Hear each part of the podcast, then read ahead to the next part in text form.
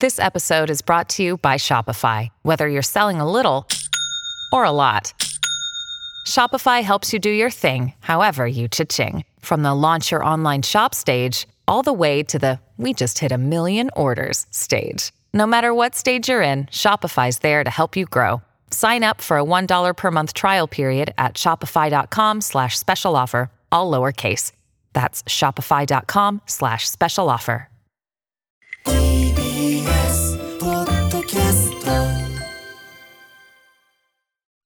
時刻は6時30分になりました。7月12日水曜日。TBS ラジオキーステーションにお送りしているアフターシックスジャンクション。パーソナリティの私ライムスター歌丸です。そしてはい、水曜パートナー TBS アナウンサーの日々真央子です。さて、ここからはカルチャー界の気になる人、物、動きを紹介します。カルチャートークのコーナーです。今夜のゲストはアニメーション作家で東京芸術大学教授の伊藤雄一さんです。伊藤さんいらっしゃいませ。こんばんは。あこんばんは。どうも。よろしくお願いします。お久しぶりです。嬉しいです。直接ねりおじさんです。そういやいやいやまあまあまあ偉大なコマ撮りおじさんですね。偉大な偉大なですから。改めて伊藤雄一さんのご紹介日々さんからしておきましょう。はい、伊藤先生ですけれども、アニメーション作家でいらっしゃいます。東京芸術大学大学院映像研究科アニメーション専攻教授でいらっしゃいます。代表作代表作は NHKE テレのニャッキ、そして横浜を舞台にした短編ハーバーテイルなどです。はい、えー、前回ご出演は昨年11月のでデジコン6ジャパンのお話なんかも伺いました、まあ、とにかくストップモーションアニメーションについて、えー、コマ撮りアニメですね。こう一個一個止めて撮るというアニメーションについての全般のお話を伺っておりまして、はい。その後あの左特集なんかもありましてですね、はい。ありましたねくれましたうん左が。上が上がった上がった本当に。もう主演主演俳優が来ちゃったんで 僕的にはえー三船敏郎が来たっつってね。騒いでましたから本当に。そういう気分ね。歴史的なねものがあったりしましたよね。さあということでそんな伊藤さん。このここに来てまたあのストップモーションアニメーションの世界のストップモーションアニメーションの面白い作品がいっぱい公開されるということで。はい、うん。もうストップモーションねなんか世界の中でも勢いが止まりません。でこの夏、うん。えー公開も始まっちゃってるのを含めて、はい。2作3作ぐらい紹介したいなと思っております、じゃあ急いでいきましょうね。はいそれぞれ本当に対照的なんでね。はいご紹介いただきます伊藤さんよろしくお願いします。よろしくお願いします Hey, it's Kaylee Cuoco for Priceline. Ready to go to your happy place for a happy price? Well, why didn't you say so? Just download the Priceline app right now and save up to 60% on hotels. So, whether it's Cousin Kevin's Kazoo concert in Kansas City, go Kevin, or Becky's Bachelorette Bash in Bermuda, you never have to miss a trip ever again. So, download the Priceline app today. Your savings are waiting. Go to your happy place for a happy price. Go to your happy price, Priceline. After Six Junction。生放送でお送りしていますアフターシックスジャンクション今夜のゲストはアニメーション作家で東京芸術大学教授の伊藤雄一先生です伊藤さんよろしくお願いします。よろしくお願いします。はい。えーということで、まあ、あのストップモーションアニメね注目作。一応あの念のため念のため一応言っときますけどストップモーションアニメえっ、とねこう一コマ一コマ一コマずつ撮影して少しずつこう人形とかあるいは粘土であるとか、そういうのを動かして、えー動いてるように生きているように見えるという手法の、えーまあ本当にまあ昔からあるしでも今でも革新が行われている、えーそういうジャンルストップモーションアニメーション。すみません一応ええ。基本的なところ。ありがとうございます。伊藤さんの前で何というお何ということをしてしまったんでしょう私は。おっしゃる通りです。申し訳ございません。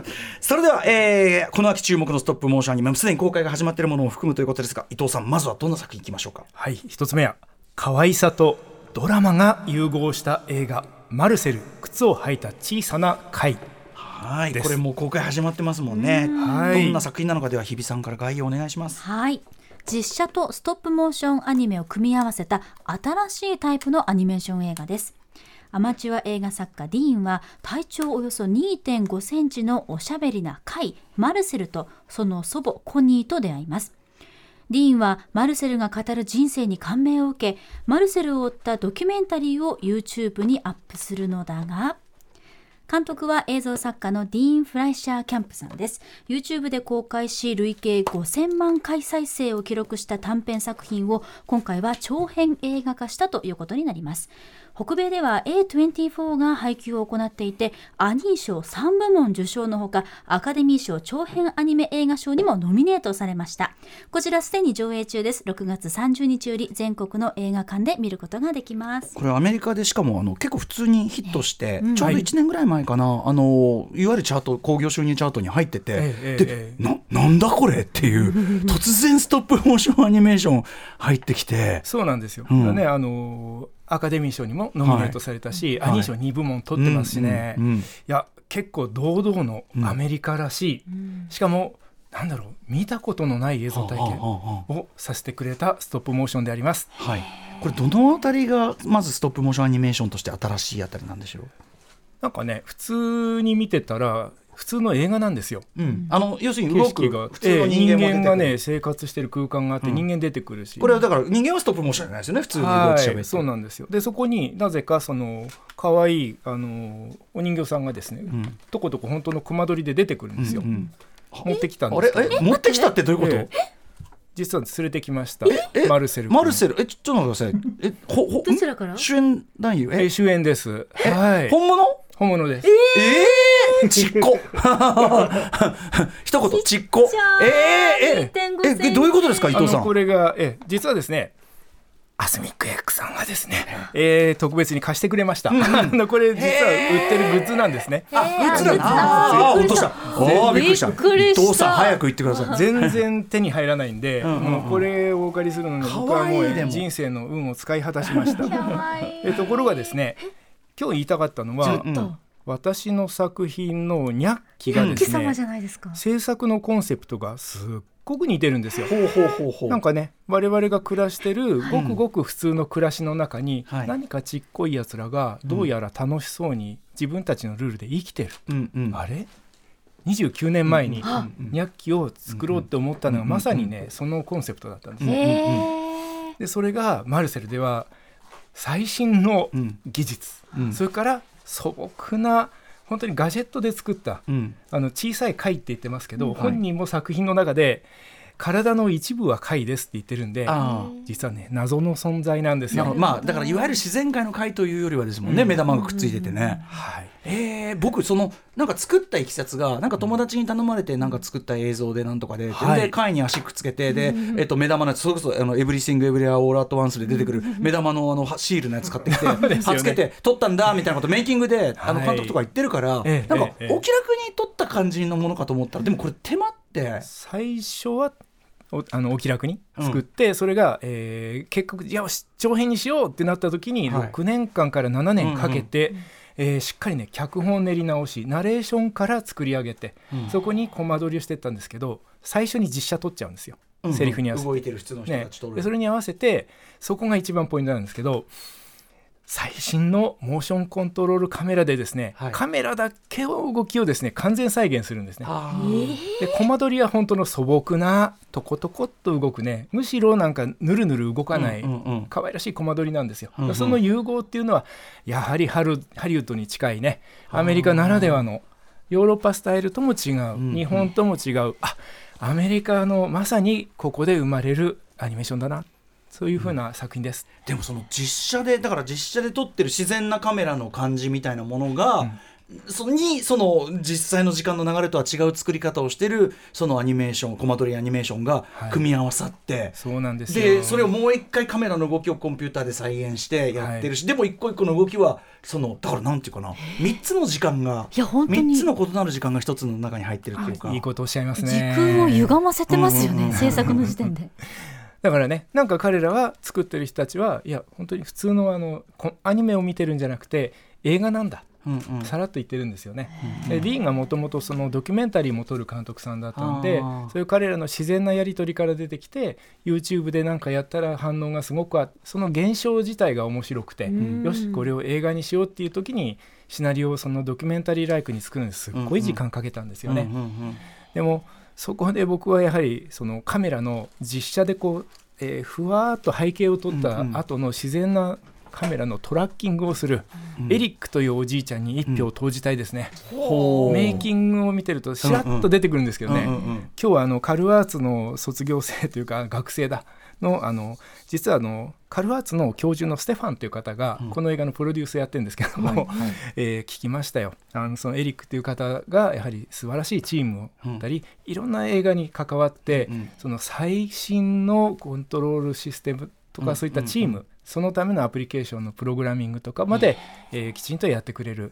でも感性にああふれた素晴らしいクリエイターなんですね。うんうん。そういう人たちにも支えられたストップモーションアニメーションの魅力も楽しめます。えっと、カルアーツだからカリフォルニア、えっと、なんとか大学、えっと、芸術大学になるのかな？そうですね、んん。はい。でもすごい才能ね。名門中の名門ですね。みんなカルアーツでっていうのがありますけどもさすがってことなんですね。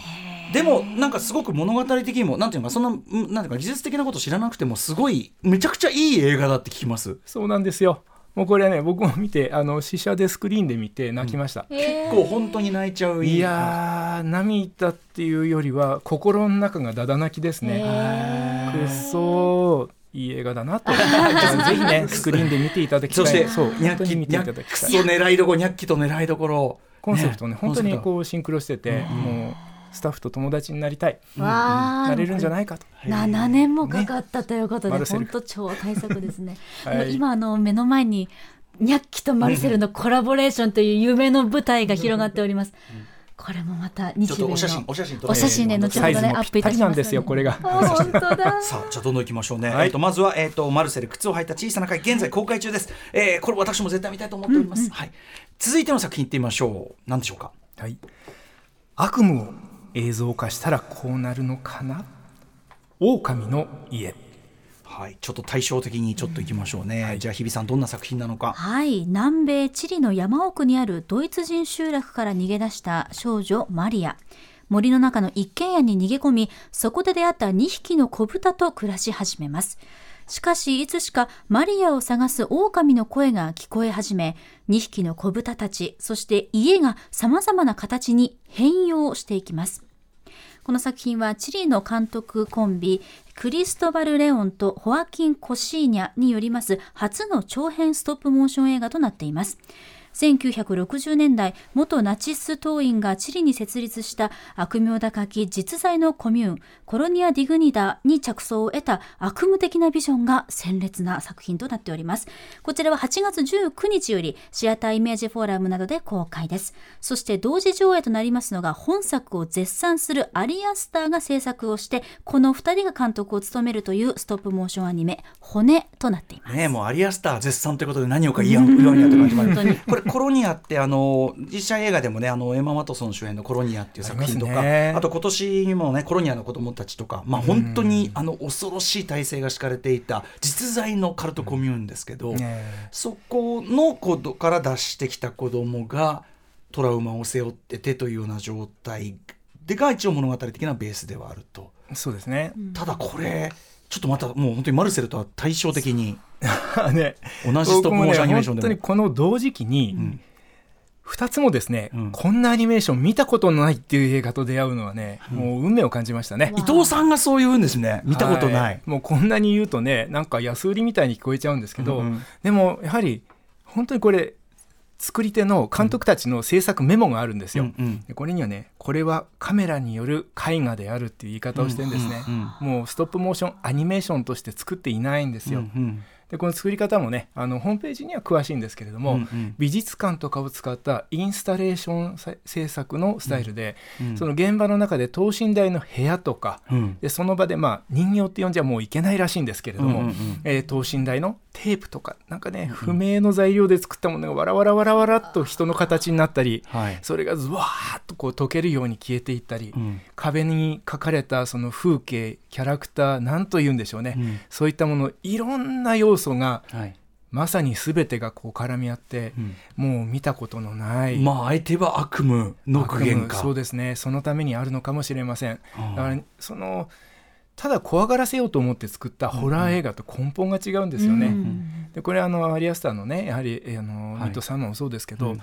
日本でもやはりその過去のあったことをうん。簡単に自分たちが分かったような気になって触れていると、うん。うん決して取り返しのつかないやはりうん。うん闇の部分っていうのがねあるっていうことをどうもねあのなんか警告をしてくれてるような気がします。うんうんでもそれに対してあのこの作品っていうのはそれを知らなくてもね、うん。なんだろう。もう本当に圧倒的に展開をし続ける、映像が、えーその映像っていうのにもう打ちのめされてください。うん、僕なんとなくですけどあ、まあ、もちろんクエイ兄弟とかそういうなんかこういろんな過去のおどおどろおどろ系、ああのアニメーションあのストップモーションアニメってあるけどそれと比べてもなんかそのなんていうの密度変化の密度みたいなのがすごいっぽいなと予告見るだに。でこれ多分今のが若い観客とかってなんか実験的な作品を見るの準備ができてるっていうか、それこそ「アクロス・ザ・スパイダーバース」まあ、アニメーションあの CG アニメーションだけどああいう実験的な手法みたいなもん多分今の人は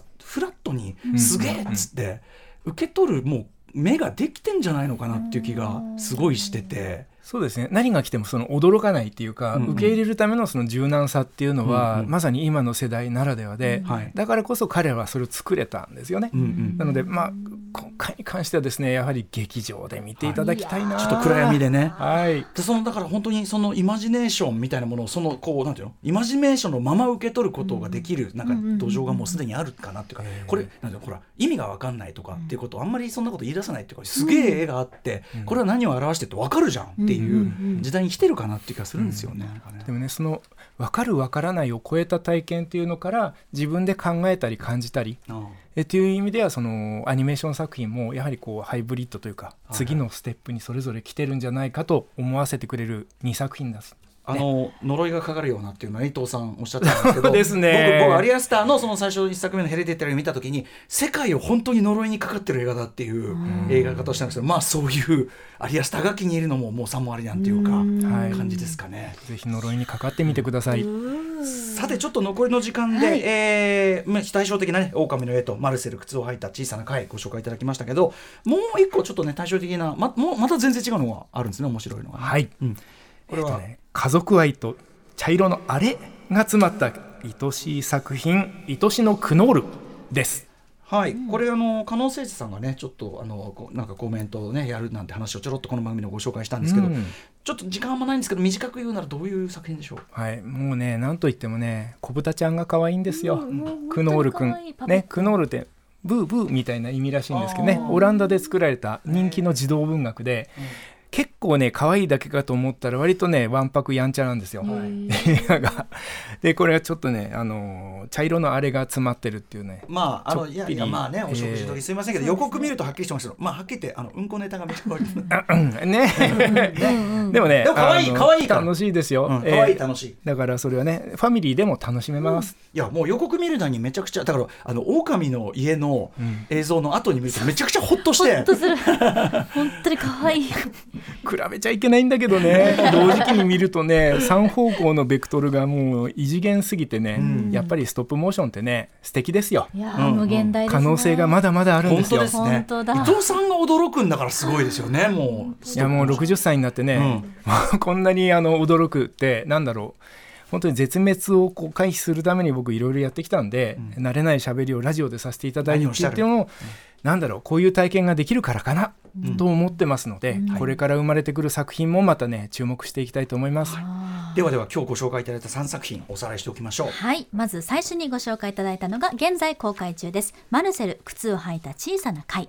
そして続いては8月19日公開です。狼の家。最後は現在公開中愛しのクノール。こちらの3作品です。はい、えー、伊藤さん的に、こえっとお最後にお知らせ事などあればお願いします。はい。えっとですね、私はというと、えー実はね先日、なえー亡くなられたことが、えー知らされたのっぽさんとですね、一緒に作ったアニメーション「みんなの歌のグラスホッパー物語」5分のアニメーションなんですが、えーこの8月上旬にある日本アニメーション協会の「イントゥアニメ8」でですね、はい。えー一般プログラムで上映が決定しました、入場無料ですのでぜひイントゥアニメ8にお出かけいただいてグラスホッパー物語も見ていただいたら嬉しいなと思います。はい、のっぽさんと作られたんですね。はい。このイントゥアニメーション8、この催し自体も非常に興味深いため、この番組でちょっとまたあのお話しさせて別の機会にね、はい。はい。それはね楽しみです、はい。よろしくお願いします。ございます。ちょっと今日短い時間でございましたが、ありがとうございました。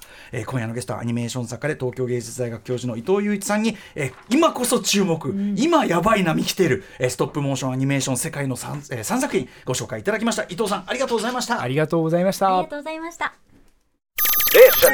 After Six Junction.